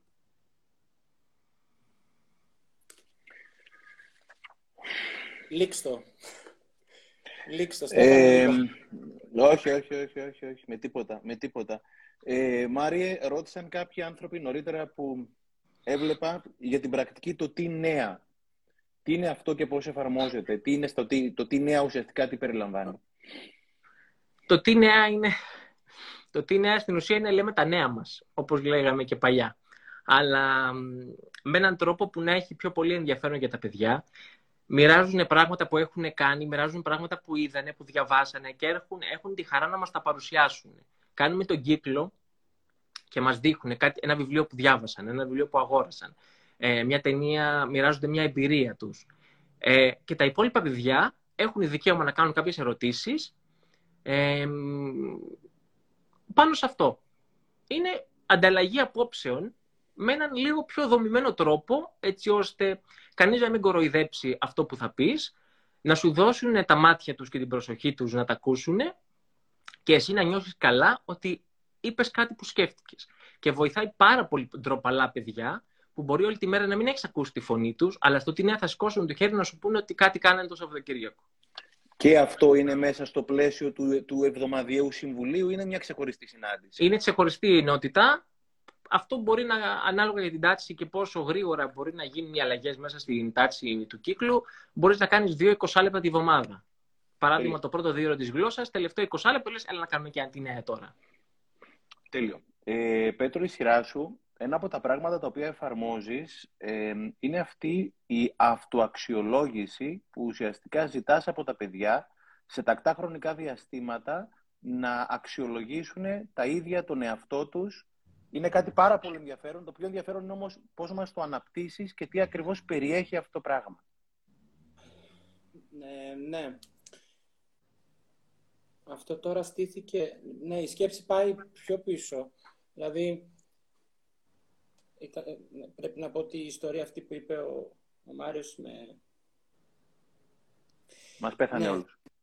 Ναι. Λοιπόν, ως την αυτοαξιολόγηση λοιπόν, και τον αναστοχασμό που μοιάζει αρκετά με αυτό που έλεγε για το Συμβούλιο του Φρενέ, θέλω να πω ότι ναι, η σκέψη μου. Λοιπόν, το σχολείο έχει φτιαχτεί, για μένα έτσι πως το σκέφτομαι, και μετά από πολλή κουβέντα με ανθρώπους στόμενους, ότι φτιάχτηκε ουσιαστικά, να το σκεφτούμε, ότι πηγαίνουν οι άνθρωποι για να μορφωθούν και να πάρουν εργαλεία για να ζήσουν μια καλή, μια ποιοτική ζωή. Αλλιώς δεν θα υπήρχε λόγο ύπαρξης. Τα εργαλεία αυτά είναι η γλώσσα, τα μαθηματικά, οι φυσικές επιστήμες, αλλά και οι δεξιότητες. Το να μπορώ να ακούω τον άλλον, να επικοινωνώ σωστά, να μπορώ να λύνω τις συγκρούσεις μου, να συνεργάζομαι, να φροντίζω τον εαυτό μου. Οπότε, έτσι όπως είναι το εκπαιδευτικό σύστημα στημένο, αξιολογούμε κυρίως τη γλώσσα, τα μαθηματικά, γράφει το παπί, την πατάτα, ξέρει να κάνει προσθέσεις. Για να μην θυμηθούμε τώρα εμείς τις πράσινες καρτέλες που παίρναμε. Αυτό είναι άλλη ανάμνηση. Οπότε, σε κάθε περίοδο που πρέπει να δώσουμε ελέγχους, δίνω στα παιδιά ένα έντυπο το οποίο διαλέγουν οι ίδιοι να πούνε ως προς αυτά τα κομμάτια των δεξιοτήτων, αν ακούνε τον άλλον, αν ζητάνε βοήθεια τότε τι χρειάζονται, να πούνε οι ίδιοι τι πιστεύουν για τον εαυτό τους. Γιατί η αλήθεια είναι ότι μαθαίνουμε, από μικροί μαθαίνουμε να δημιουργούμε μια ταυτότητα για τον εαυτό μας με βάση το τι λένε οι άλλοι για μας.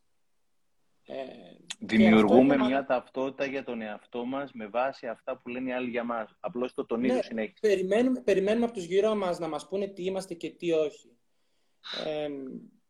Και αυτό είναι μια αλήθεια που καθώς μεγαλώνουμε προσπαθούμε μετά να την αποτινάξουμε. Βέβαια η πιο σημαντική αλήθεια είναι το τι πιστεύουμε εμείς για τον εαυτό μας. Και θυμάμαι ότι στην κουβέντα που είχαμε κάνει ότι είπα κάτι το οποίο μου βγήκε πολύ αυθόρμητα, αλλά τελικά αυτή είναι η ουσία. Ότι παρατηρώντας τα παιδιά, ακόμα ξέρεις, σε αυτή τη διαδικασία ο δάσκαλος δεν πρέπει να συμμετέχει για μένα. Δεν πρέπει να πει τίποτα, ακόμα και αν δεν συμφωνεί. Δηλαδή, υπάρχει παιδί το οποίο δεν συνεργάζεται με τα άλλα παιδιά. Δεν θέλει να ακούσει. Και βάζει ότι ναι, ακούω τον άλλον. Δεν θα πας εκεί να κρίνεις αν αυτό που λέει είναι αντικειμενικό και αλήθεια. Γιατί αυτό είναι αυτό που πιστεύει για τον εαυτό του. Και είναι φανταστικό γιατί αν εγώ το πιστέψω ότι είμαι ένας άνθρωπος ο οποίος ακούει, ένας άνθρωπος που θα συνεργαστώ, στο τέλος θα το κάνω. Γιατί το πιστεύω για τον εαυτό μου. Είναι πάρα πολλοί άνθρωποι που έχουν πει ότι, δεν ξέρω, και λέει και καλά πράγματα στον εαυτό σου, δεν ξέρω, υπάρχουν πολλές θεωρίες. Αλλά αν πιστέψεις κάτι εσύ πραγματικά για εσένα, τότε αυτό θα συμβεί. Για μένα. Θα αρχίσεις να το κάνεις. Πέτρο, συγγνώμη που διακόπτω. Τι γίνεται στην αντίθετη περίπτωση, όπου ένα παιδί θεωρείς εσύ ότι συνεργάζεται με τα άλλα παιδιά, αλλά η αυτοεικόνα του είναι πολύ χαμηλότερη και θεωρεί εκείνο ότι δεν συνεργάζεται. Ένα παιδί το οποίο πραγματικά θεωρείς ότι τα καταφέρνει στα βασικά skills, αλλά το ίδιο έχει πολύ χαμηλή αυτοεικόνα, αυτοεκτίμηση. Σε αυτή την περίπτωση παρεμβαίνεις ή απλώς το παρατηρείς? Κοίταξε, για μένα και έρχεται πάλι το κομμάτι του αναστοχασμού, το οποίο μπαίνει παντού. Μπαίνει παντού. Αν παρατηρήσω κάτι το οποίο, εντάξει, σαν ενήλικας μπορώ να το αξιολογήσω, για μένα υπάρχουν τέσσερα κομμάτια.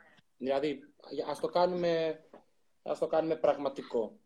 Πες ότι εσύ είσαι ο μικρός Στέφανος που σε έβαλα με τον Μάριο να κάνετε κάτι και ενώ άκουσες, συνεργάστηκες, βλέπω ότι δεν το πιστεύεις για τον εαυτό σου. Υπάρχουν 4 κομμάτια. Το πρώτο είναι να περιγράψεις, να πεις με λόγια το τι έγινε. Ξέρω εγώ, καθίσαμε και έπρεπε να κολλήσουμε για να φτιάξουμε αυτό το κολλάζ. Θα ήθελα να ακούσω πώς νιώθεις γι' αυτό. Χωρίς να μιλήσω εγώ, απλά θα μένω αυτή για να ακούσει αυτό που μου λες. Μετά το τρίτο κομμάτι είναι να μου πεις τι έμαθες από αυτό.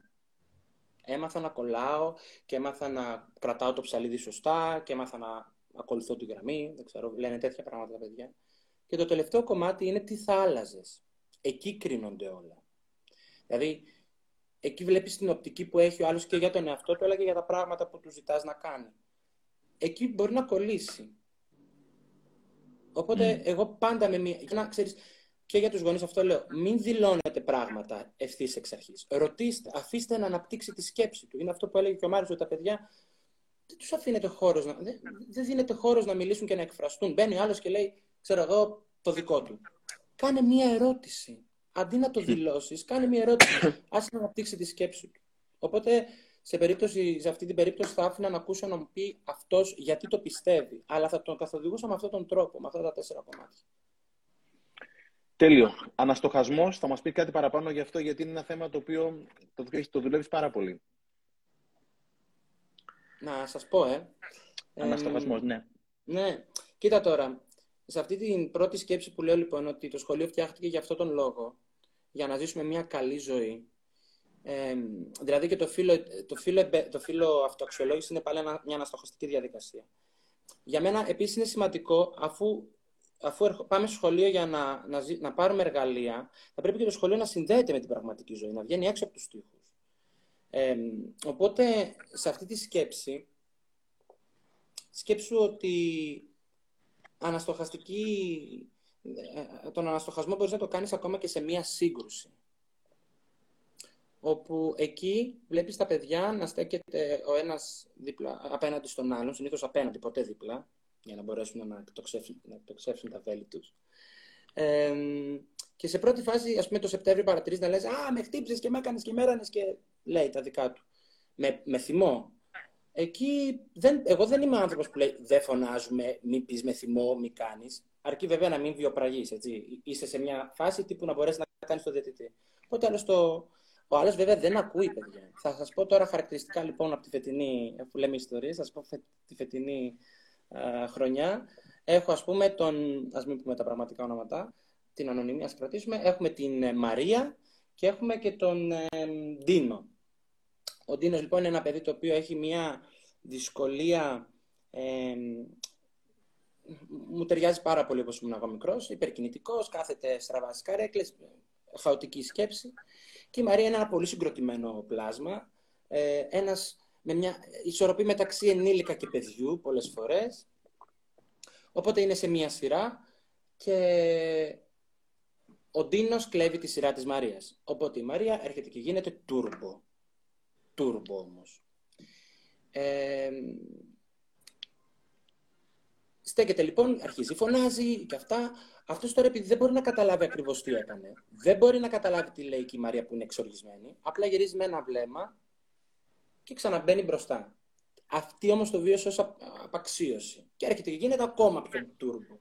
Θέλω αυτά που λέμε να τα κάνετε εικόνα για τον εαυτό σας, γιατί σε όλους μας έχει συμβεί αυτό. Οπότε φτάνουμε μέσα στην τάξη. Είναι ένα μπογό μαθηματικά τώρα πρώτη δημοτικού. Έχω ένα 45 λεπτό. Τι να προλάβω, τι να αφήσω. Και γίνεται μέσα το σύστριγγλο. Φωνάζουν αυτά. Λέω, ωραία, πάμε. Έλα μπροστά. Τώρα λέω, εσύ Ντίνο θα ακούσεις. Και αρχίζει η φιλενάδα να λέει, και εσύ που μου έκανες, και εσύ αυτό. Και της λέω, κοίταξε, πάμε να πεις, να μας περιγράψεις, γιατί δεν ξέρουν οι άλλοι, ούτε εγώ, το τι συνέβη. Και αρχίζει και λέει, ήμουνα στη σειρά, έκανα αυτό, έκανα εκείνο κτλ. Και ήρθε ο Ντίνος και μπήκε μπροστά μου. Ωραία. Και πώς ένιωσε εκείνη τη στιγμή? Τα παιδιά συνήθως λένε το εξής. Κακά. Άσχημα. Λέω, αυτό δεν είναι συναίσθημα. Τα παιδιά δεν ακούνε εμάς τους μεγάλους να μιλάμε για συναισθήματα, οπότε και αυτοί δεν μπορούν να τα ορίσουν. Μέσα στην τάξη, λοιπόν, εμείς έχουμε και την πίτα των συναισθημάτων, μπας και πάνε και έτσι με χρώματα να μπορέσουν να τους ταιριάξουν, για να μπορέσουν να εκφράζουν. Αλλά και πάλι αυτό, σαν δραστηριότητα, δεν ταιριάζει. Οι δάσκαλοι πρέπει να μιλάμε, σαν άνθρωποι, να μιλάμε για το πώς νιώθουμε. Αυτό είναι πραγματική σχέση. Αν είναι θυμός ένα παιδί, τι θα του πω? Θα με δει να υψώνω τη φωνή μου. Πρέπει να δηλώσω ότι ξέρεις τώρα είμαι θυμωμένος για αυτό που συμβαίνει. Ή όταν καταφέρνουν κάτι και με βλέπουν να χειροκροτάω και να πω πάμε να έχω κυπόκι τώρα, πρέπει να τους πω, να τους το δηλώσω, είμαι χαρούμενος. Να πεις, τι θα πούμε τα αυτονόητα? Ναι, φίλε, αυτά τα αυτονόητα είναι. Αυτά που τίποτα δεν είναι αυτονόητο. Και αν δεν το δηλώσει, ο άλλος δεν ξέρει να το εκφράζει. Οπότε στη συγκεκριμένη φάση, επειδή εμείς μιλάμε ανοιχτά για αυτά που νιώθουμε, αυθόρμητα λέει, ένιωσα άσχημα. Της λέω, τι ένιωσες? Λέει, ένιωσα απίστευτα θυμό, αλλά πιο πολύ ένιωσα λύπη. Γιατί εσύ λέει, αυτά είναι τα συγκινητικά τα δικά μου από την καθημερινότητά μου. Λέει, γιατί εσύ λέει στην ομάδα μου. Και αν εσύ λέει που είσαι τώρα ενήλικας, μπορεί να σου ακούγεται ότι είναι τραβηγμένα, αλλά είναι λόγια του παιδιού, γιατί είναι και τέτοια η συγκεκριμένη προσωπικότητα. Λέει, γιατί αν εσύ που είσαι στην ομάδα μου δεν με προσέξεις, ποιος θα με προσέξει? Ο άλλος τώρα που ακόμα ήταν σε αυτή τη συνθήκη της, ας πούμε, άτακτης σκέψης, έλεγε, κι εγώ πού να το καταλάβω όταν μου μιλάς τόσο δυνατά και μου φωνάζεις και μου φωνάζεις. Και τώρα, ξέρετε, τα παιδιά μπερδεύουν και τη γλώσσα τους. Οπότε αυτή λέει, ναι, αλλά εγώ. Και τον κοιτάει στα μάτια τώρα, ναι, αλλά εγώ ένιωσα λύπη. Και να το λέει ακόμα πιο έντονα για να το καταλάβει. Και αφού λοιπόν μιλήσουν για το γεγονός και μιλήσουν και για το πώς νιώθουν, για μένα πάντα, το λέω για τον εαυτό μου αυτά. Πολλές φορές αυτά που λέω, να ξέρετε, τα λέω για να τα ακούω εγώ πρώτα. Πάντα πρέπει να προτείνεις μία λύση. Είναι, νομίζω, και στην παιδαγωγική του Φρενέ και στέκεται και παιδαγωγικά, δηλαδή επιστημονικά, δεν ξέρω, το βρίσκουμε κι αλλού. Αλλά πρέπει να προτείνεις μία λύση. Αλλιώς το να στο πω και να μου πεις και να φλιαρούμε γύρω από το συναίσθημά μας κτλ. Η ανάλυση φέρνει παράλυση. Στο διακάφτα, πάμε να δούμε τι θα γίνει, παιδιά. Πάμε να δούμε τι θα γίνει. Και συνήθως τα παιδιά πάντα ξεκινάνε, δεν θέλω να το ξανακάνεις. Και λέω, άσε το ότι δεν θέλεις, κοπέλα μου. Πες μας τι θέλεις. Τι έχεις ανάγκη, τι θέλεις. Θέλω την επόμενη φορά που θες να μπεις μπροστά μου, να μου το πεις. Αυτό, παιδιά, ας μην είμαστε ρομαντικοί, μου πήρε όλη τη διδακτική ώρα. Τι να κάνουμε. Ποιο είναι πιο σημαντικό? Κι όμως, ρε Πέτρο, δεν άξιζε ή όχι? Άξιζε αυτό. Είμαστε 1:04. Μπορώ να σας έχω 10 ώρες και είναι λίγο. Πηγαίνουμε προς το τέλος σιγά σιγά. Τι να ρωτήσει κανένας από εσάς, ρε παιδιά? Δηλαδή, εντάξει. Μάρι, θα ήθελα σχετικά συνοπτικά να μας πεις για το τι σημαίνει η αξιολόγηση του δασκάλου. Εσύ ζητάς από τα παιδιά 2 ή 3 φορές το χρόνο να σε αξιολογήσουν εσένα, σαν δάσκαλος, αντί να αξιολογούμε μόνιμα τα παιδιά. Τι σημαίνει πρακτικά αυτό και τι βγαίνει από αυτό? Σημαίνει καταρχάς ότι λαμβάνεις υπόψη τους αυτά που σου λένε. Ότι δεν δίνεις μια φόρμα να συμπληρώσουν την οποία θα πετάξεις μετά και θα πεις ότι έκανα κάτι εντυπωσιακό για να τους τραβήξω τα βλέμματα, αλλά ότι θα κάτσεις να κάνεις όντως αναστοχασμό και να δεις τι έχουν γράψει. Και αυτή η φόρμα μπορεί να έχει πολλά πεδία διαφορετικά. Ο καθένας θα προσαρμόσει αυτά που πιστεύει ότι τον αντιπροσωπεύουν κυρίως ή όπου νιώθει ίσως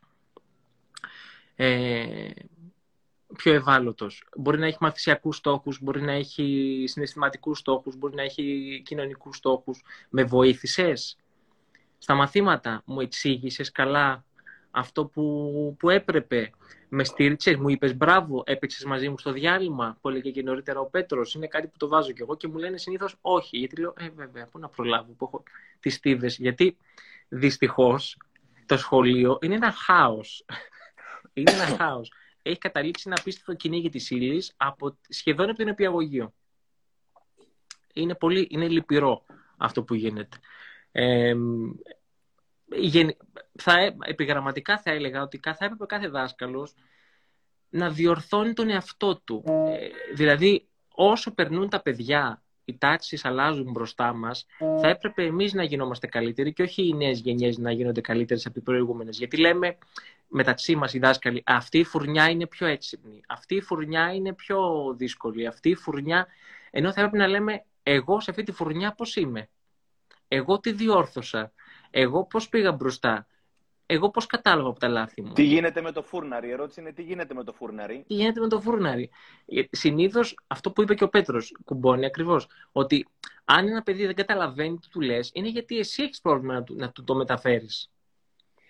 Άρα θα έπρεπε όλα τα παιδιά να τα λαμβάνουμε υπόψη μας και αυτά τα παιδιά που νομίζουμε ότι δεν συμμετέχουν, δεν προσέχουν, δεν διαβάζουν, να είναι καμπανάκια για το τι να διορθώσουμε σε εμάς.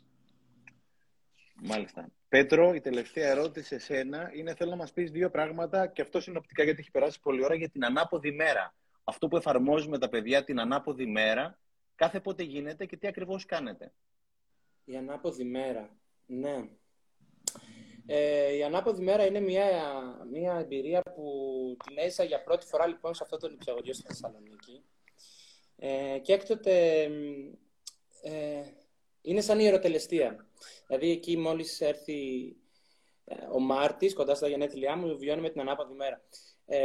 Λοιπόν, κάποια στιγμή μπαίνω στη τάξη, ντυμένος συνήθως σε φνίδια, δεν το δηλώνω από πριν, ντυμένος με όλα τα ρούχα μου ανάποδα. Και μπαίνω και λέω καληνύχτα, σηκωθείτε από τις θέσεις. Και ζητάω να καθίσουν ουσιαστικά, οπότε γίνεται ένα χάος. Βλέπεις τα παιδιά κοιτάνε, γελάνε βέβαια. Τους λέω, χτυπάει το κουδούνι και λέω πάμε να βγούμε μέσα λοιπόν, πάμε να βγούμε μέσα, και τα παιδιά παθαίνουν ένα σοκ. Τους λέω όχι αντί για ναι. Οπότε αυτό λοιπόν στείνεται στην ιδέα για το ότι ο εγκέφαλος έχει δισεκατομμύρια νευρώνες που συνδέονται και κάνουν συνάψεις. Κάθε φορά που βιώνουμε μια καινούργια εμπειρία δημιουργείται και μια σύναψη. Και μεγαλύτερη συνάψη καταφέρει ένας άνθρωπος να φτιάξει τον εγκέφαλό του, τόσο πιο εύκολα, ας πούμε, τόσο πιο πολυτροπικά μπορεί να σταθεί σε ένα θέμα, να έχει περισσότερες, να γίνονται περισσότερες διαργασίες. Το έχω ψάξει δηλαδή να δω πώς στέκεται και αναπτυξιακά. Οπότε στην επόμενη μέρα, ας πούμε ότι θέλω να δώσω στα παιδιά μια ακόμα όμορφη, χαρούμενη ανάμνηση. Να γίνουμε και λίγο πιο έξυπνοι, ας πούμε, με αυτόν τον τρόπο. Και πρόκειται για μια ανάμνηση, και είναι σημαντικό να στείλουμε αναμνήσεις με τις ομάδες μας και με τα παιδιά και με τους ανθρώπους μας, γιατί η ομάδα μας είναι άνθρωποι μας.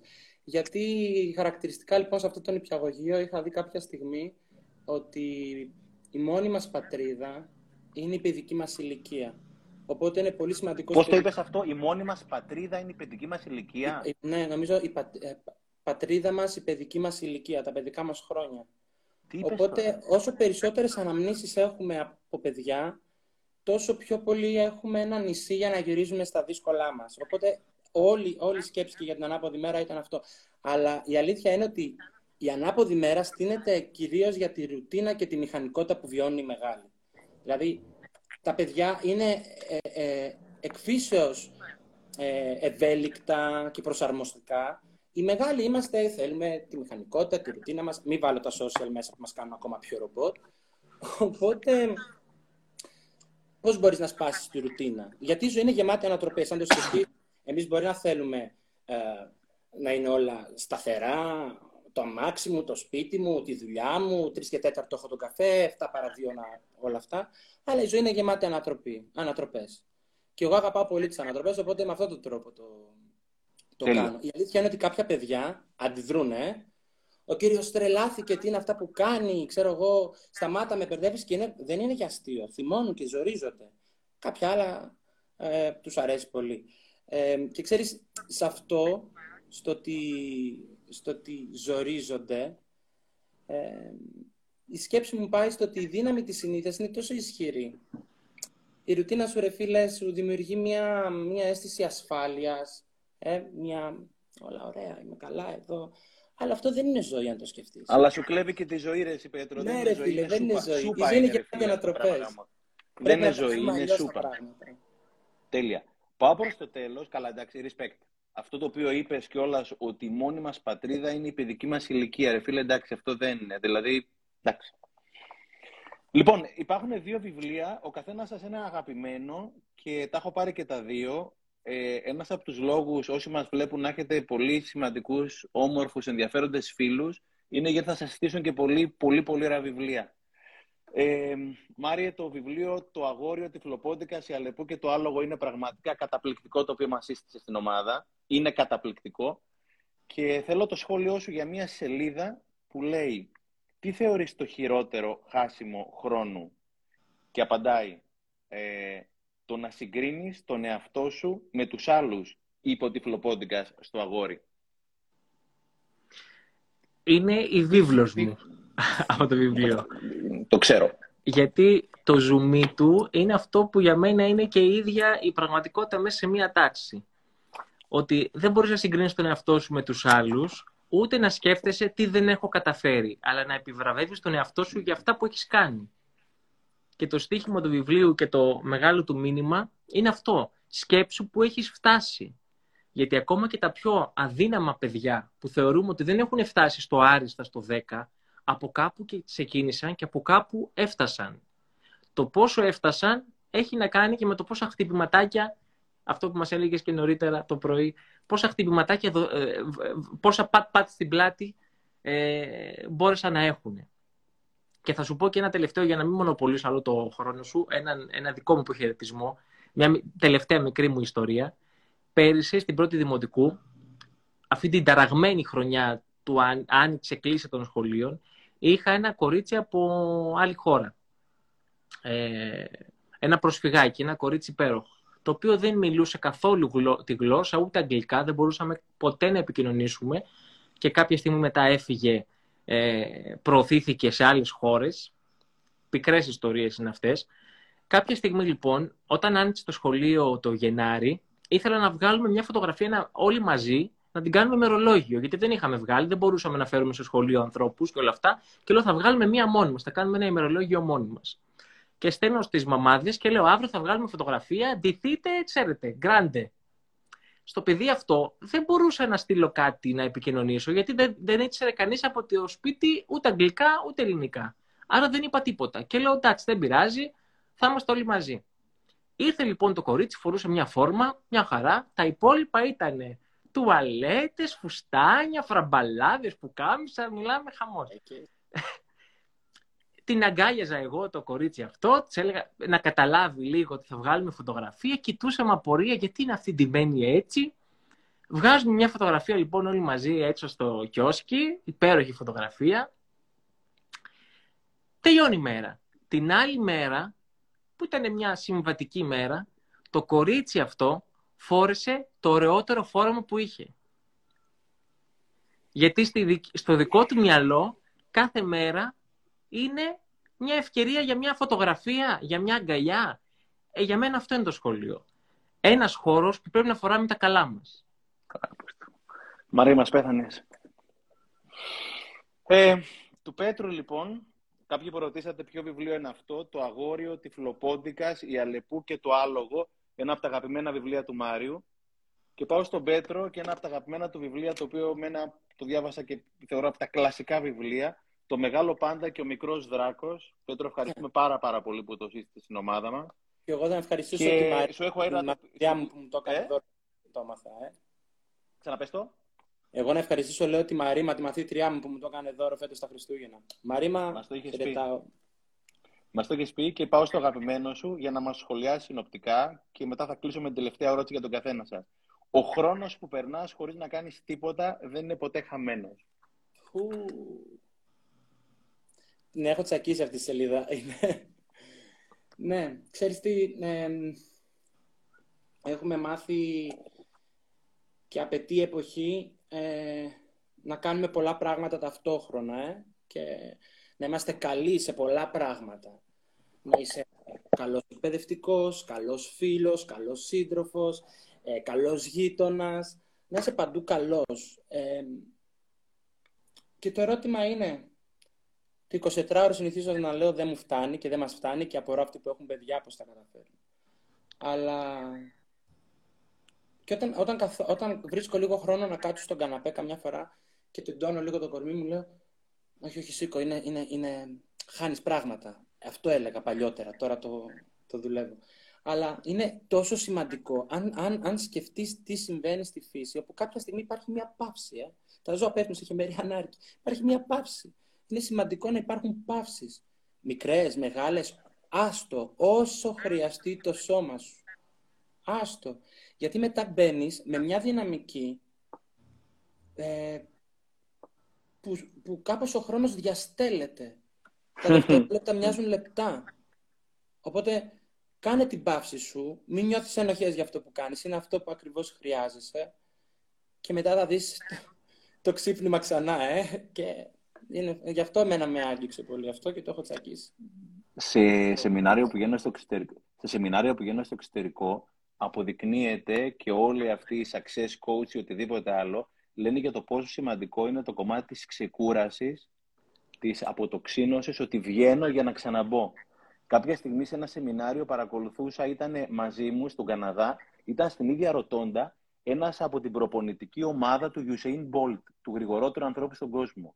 Και μας εξήγησε όλο το σεμινάριο ότι ο Μπολτ κάθε βράδυ κοιμάται 8 ώρες απαραβίαστα, όχι λιγότερο από 8 ώρες, για να δράσει η προπόνηση. Οπότε ουσιαστικά αυτό το οποίο κάνουμε υλοποιείται, εμπεδώνεται όταν δεν το κάνουμε. Εκείνη τη στιγμή μπαίνει μέσα μας βαθιά και είναι πολύ σημαντικό να δώσουμε στον εαυτό μας την πολυτέλεια του κενού, του διαλύματος ή της τεμπελιάς. Εφόσον είναι διάλειμμα και δεν είναι το mainstream, έτσι. Θέλω να κλείσω μια ερώτηση και στους δυο σας είναι κοινή ερώτηση. Η ερώτηση είναι, ρε παιδιά, όλα αυτά τα πράγματα που κάνετε, γιατί τα κάνετε? Είσαστε εργαζόμενοι, ο ένας είναι μάλιστα σε δημόσιο σχολείο, ο άλλος σε ιδιωτικό. Για ποιο λόγο να το κάνεις αυτό το πράγμα? Δηλαδή, στο φινάλο ο μισθός θα πέσει ούτως ή άλλως, είτε τα κάνεις είτε δεν τα κάνεις. Και αν τα κάνεις, θα έχεις και θέματα με κάποιους γονείς, θα έχεις και θέματα με κάποιους πιθανώς συναδέλφους που λέει, θα σου πούνε, ας πούμε, τώρα μας χαλάς εδώ πέρα τη μαγιά, εδώ πέρα ήρθαμε να κάνουμε δουλειά μας. Μας χαλάς την πιάτσα εδώ πέρα. Η ερώτηση είναι στον καθένα ξεχωριστά. Γιατί το κάνετε, γιατί το κάνεις αυτό, Μάριε, γιατί το κάνεις αυτό, Πέτρο? Δεν μπορώ να απαντήσω μονολεκτικά ή με μία φράση. Θα σου πω, το κάνω και γιατί θέλω να δω αλλαγή στην κοινωνία. Θεωρώ ότι το σχολείο, το ελληνικό σύστημα είναι λάθος και θέλω να προσπαθήσουμε να αλλάξει ο καθένας με τον δικό του τρόπο. Θα σου πω το κάνω γιατί γουστάρω τρελά, γιατί δεν θεωρώ ότι δουλεύω, θεωρώ ότι απλώς ζω στο σχολείο, είναι η μέρος της ζωής μου, της καθημερινότητάς μου, απλώς έτσι ώρες είμαι εκεί, έτσι ώρες είμαι εδώ, έτσι ώρες είμαι αλλού, και θα πω ότι δεν είμαι από τους ανθρώπους που γκρινιάζω για τα άπειρα άσχημα που είναι δυσθεώρητα τα ύψη τους γύρω μας.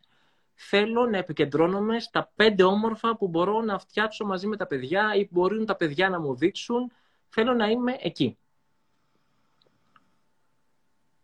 Σαφές. Πέτρο?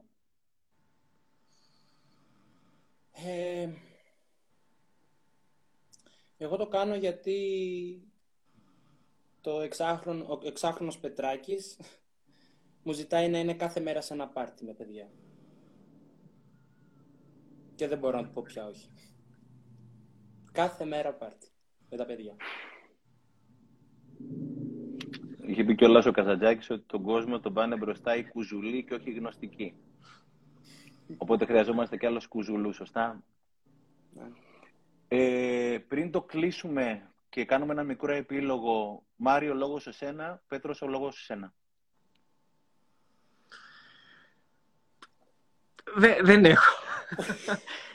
Θα πω απλώς ότι ίσως φαίνεται ότι βάζουμε παραπάνω συναίσθημα στο σχολείο. Θα πω ότι χρειάζεται τόσο πολύ συναίσθημα το σχολείο για να γίνει σχολείο. Αλλιώς δεν είναι σχολείο. Είναι κέντρο μελέτης. Βάλτε συναίσθημα.